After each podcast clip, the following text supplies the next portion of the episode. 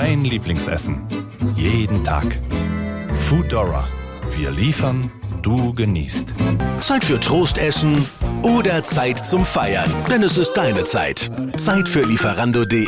In aufregenden Neonfarben versprechen Firmen wie Lieferando und Deliveroo die Revolutionierung der Art und Weise, wie wir unser Essen kaufen. Nicht Essen liefern an sich ist dabei das innovative Geschäftsmodell, sondern die digitale Organisationsform des Angebots. Für die Menschen, die das Essen zu uns bringen, bedeutet das, sie bewegen sich auf zwei Rädern und ungebremst hinein in eine neue Arbeitswelt, voll veränderter Machtverhältnisse und Abhängigkeiten. Einen von ihnen habe ich dabei begleitet. Ja, also vor Beginn der Schicht ist es natürlich wichtig, dass mein Fahrrad einsatzbereit ist, dass äh, ja, auch meine Ausrüstung bereit ist und dann ja, ziehe ich mir alles an, meine, mein Outfit und äh, begebe mich dann zu, zu so einer Startzone, davon gibt es verschiedene in Berlin und äh, dann logge ich mich einfach in meine App ein und warte darauf, dass der erste Auftrag kommt. Justus ist Student in Berlin und arbeitet seit zweieinhalb Jahren bei Foodora bzw. nun Lieferando als Rider, so nennt man die Fahrradkuriere in der Branche. Am Savignyplatz in Charlottenburg warten wir gemeinsam auf einen Auftrag. Die quietschorangene Umhängebox mit dem Lieferando-Logo steht neben uns an die Bank gelehnt. Was jetzt passiert? Genau, also jetzt haben wir den Auftrag hier reinbekommen. Ähm, ich sehe jetzt hier die Abholungs- äh, Abholzeit, das ist in einer Viertelstunde etwa. Das ist ein Sushi-Restaurant und ausliefern muss ich es dann zehn Minuten später. Ich kann mir jetzt auf der Karte anschauen, wo Restaurant und Kunde sind äh, und sehe, dass ich dann hier zum, zum Restaurant etwa einen knappen Kilometer habe. Und eine Route wird dir gar nicht vorgeschlagen, sehe ich gerade. Ähm, ich kann mir tatsächlich, hier ist Google Maps integriert, ich kann mir davon ein Routing geben lassen. Bin davon ehrlich gesagt kein Freund, ich entscheide lieber selber, wo ich langfahre. Und man kennt vielleicht auch manchmal den einen oder anderen Schleichweg mehr, den Google Maps nicht kennt. Klar wird auf jeden Fall schnell eins. Als Rider dreht sich alles um die App. Der gesamte Arbeitsprozess ist über sie organisiert. Ablehnen kann man die Aufträge, die einem zugeteilt werden, nicht. Und weil man die vorgegebenen Zeiten natürlich nicht überschreiten will, machen wir uns direkt auf den Weg zum Restaurant. Wir haben Glück, eigentlich war Regen angesagt, doch hier und da zeigt sich heute sogar blauer Himmel. Wie ist es? Genau. Sind wir in der Zeit? Wir sind auf jeden Fall in der Zeit, sieben Minuten zu früh, also äh, Ach, kann Mensch. sich keiner beschweren. Okay. Hallo. Eine Bestellung für die Großkarstraße. Okay, aber Moment, ich gucke. Äh, fünf Minuten. Ah, ungefähr fünf Minuten warten. Alles klar, danke. Ja. Ist hier das öfter, dass man ein bisschen warten muss? Ja, also wir sind jetzt auch zu früh dran. Am Montagsabend da ist eigentlich nie richtig viel los. Aber wenn man jetzt irgendwie Sonntagabend fährt oder sowas, dann brauchen die auch schon mal länger, um das Essen fertig zu bekommen, weil sie ja selber die Bude voll haben. Als Rider hat man also nur begrenzten Einfluss darauf, wie lange es dauert, bis die Bestellung letztendlich beim Kunden zu Hause eintrifft. Die App berücksichtigt das nicht. So, bitteschön. Dankeschön. Bitteschön. So, so, so. So, dann packe ich das mal ein. Verstaut und sicher, dass nichts ausläuft und es auch schön warm beim Kunden ankommt. Und dann geht's rauf ins Wasser.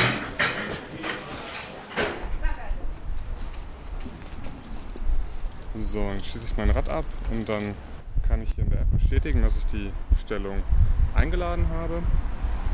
Und dann äh, schaue ich mir nochmal an, wo der Kunde wohnt und äh, ja, mache mich auf den Weg dahin.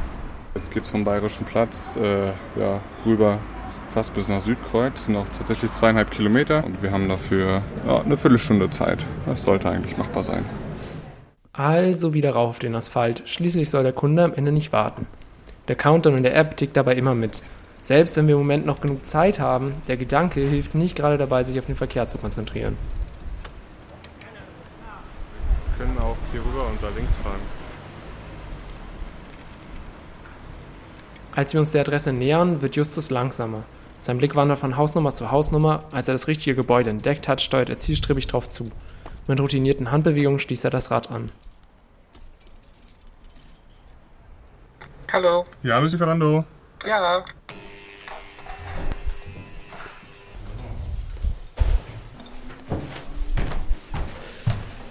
Oh. Treppensteigen ist aber sicherlich ein großer Teil des... Ja, das gehört wohl dazu. Ich weiß nicht, wie viele Stockwerke man am Abend so hoch und runter rennt, aber es sind schon einige. Hallo. Hallo. So, ist das Essen auch schon da?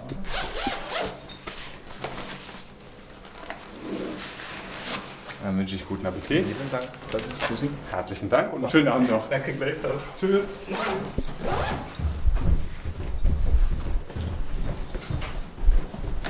Ich schließe die Bestellung jetzt ab, damit bin ich dann wieder einsatzbereit für den nächsten Auftrag. Mit unseren Rädern laufen wir ein Stück bis zum Park an der Straßenecke und Justus erzählt mir von seinen Erfahrungen mit Foodora und Lieferando. Ja, also so einen direkten Ansprechpartner habe ich eigentlich gar nicht. Ansonsten läuft der Kontakt jetzt nur an eine Standard-E-Mail-Adresse.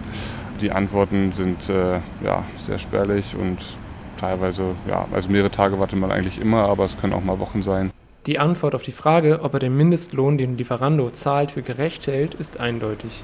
Nein, eigentlich nicht. Im Prinzip gibt es für den Großteil der Fahrer nur den Mindestlohn und das finde ich bei der doch äh, recht körperlich anstrengenden Arbeit äh, nicht gerechtfertigt, zumal wir halt davon auch, äh, wie gesagt, in unser Fahrrad investieren müssen oder den Handyvertrag finanzieren müssen.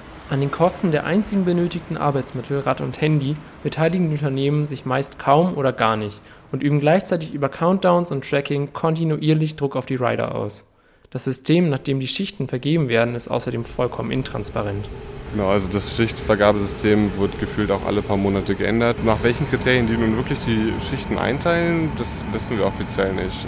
Sie werden sicherlich irgendwie ein System dahinter haben, aber nach außen hin sind wir da alle gleich offiziell. In bestimmten Schichten kann man besser verdienen, weil es bessere Aufträge gibt, mehr Trinkgeld gibt. Also es gibt gute und es gibt schlechte Schichten. Eva Kocher ist Professorin für Arbeitsrecht an der Europa-Universität Viadrina und war Leiterin eines Forschungsprojekts zur appbasierten Plattformökonomie. In der Schichtvergabe sieht sie einen der Gründe für das Ungleichgewicht zwischen Ridern und Unternehmen.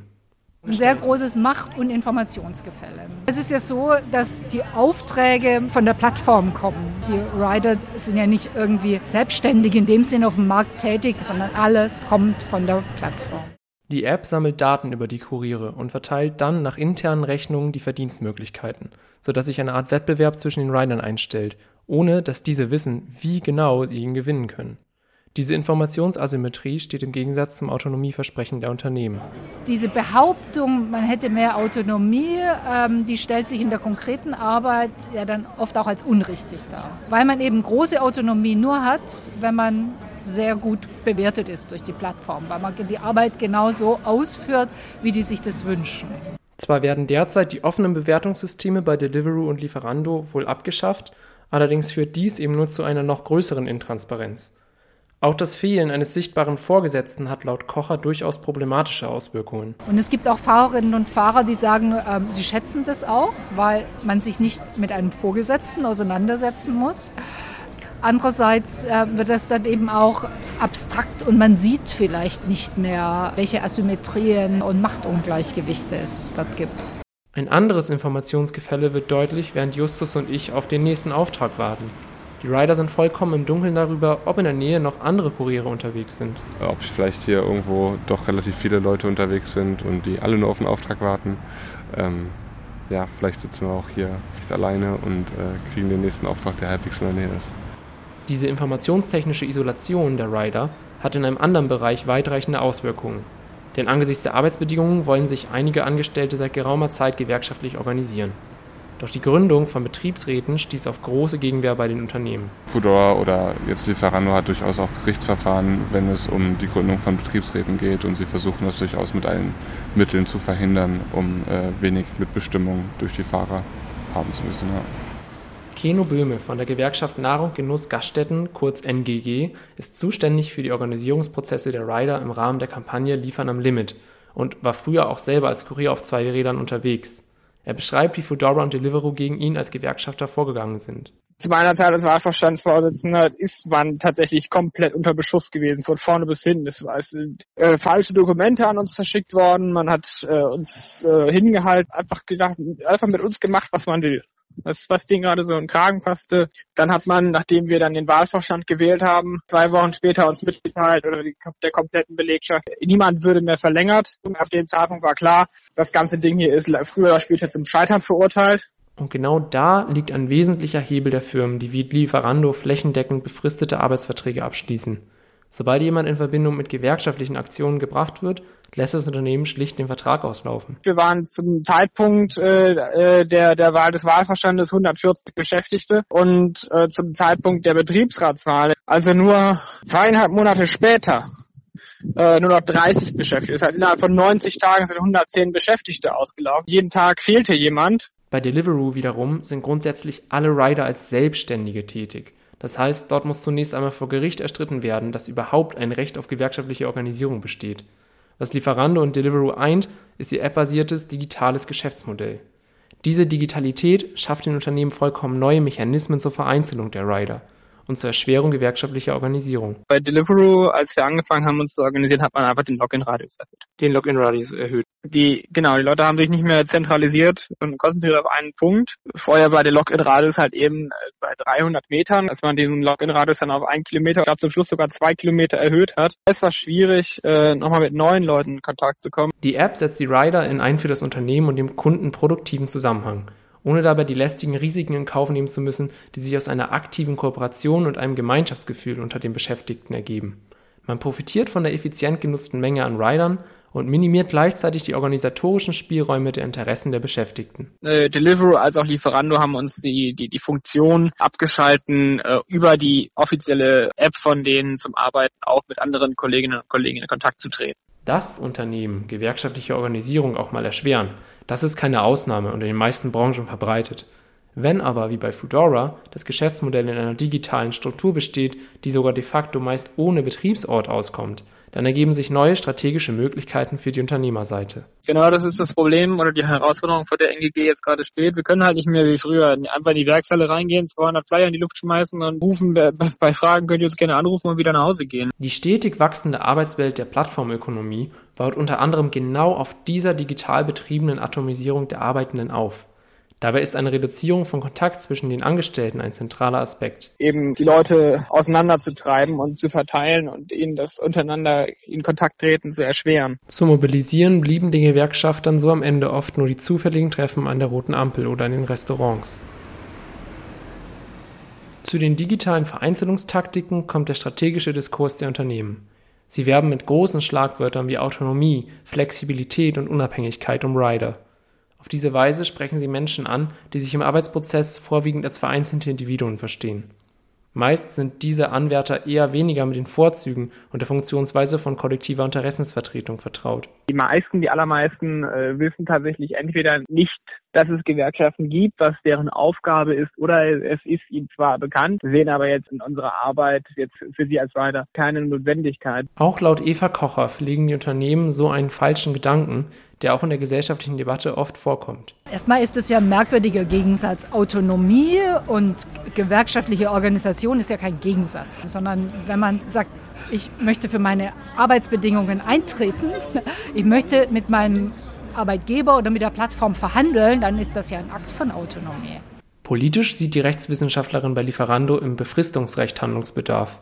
Das Befristungsrecht erlaubt relativ viel im Zeitraum der ersten zwei Jahre einer Beschäftigung.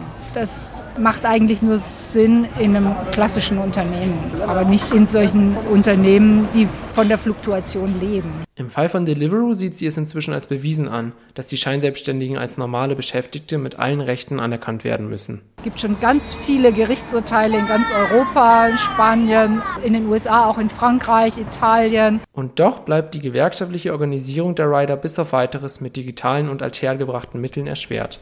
Dabei sehen die Betroffenen wie Justus durchaus mehr als genug Gründe für eine gewerkschaftliche Intervention. Also man muss das Radfahren schon sehr mögen, damit man auch über die schlechten Dinge drüber hinwegsieht, sage ich mal. Es ist schon sehr schade, dass wir für unseren Verschleiß oder die Arbeitsmaterialien irgendwie gar nicht, ja, dafür nichts bekommen. Ansonsten ist es jetzt kein Job, der quasi einfach ist und man einfach Geld verdienen kann. Dass man mit anderen Ridern kaum in Kontakt kommt, findet er schade.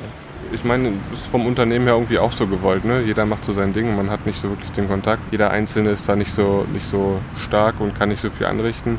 Und wenn man erst gar keine Gruppendynamiken schafft, dann kann man sich auch relativ sicher wiegen, dass da nicht viel passiert sozusagen. Für den Moment heißt es für Justus aber erst einmal warten. Immer warten auf den nächsten Auftrag. Und vor allem die App ganz genau im Auge behalten. Denn seinen Chef sollte man besser nicht ignorieren.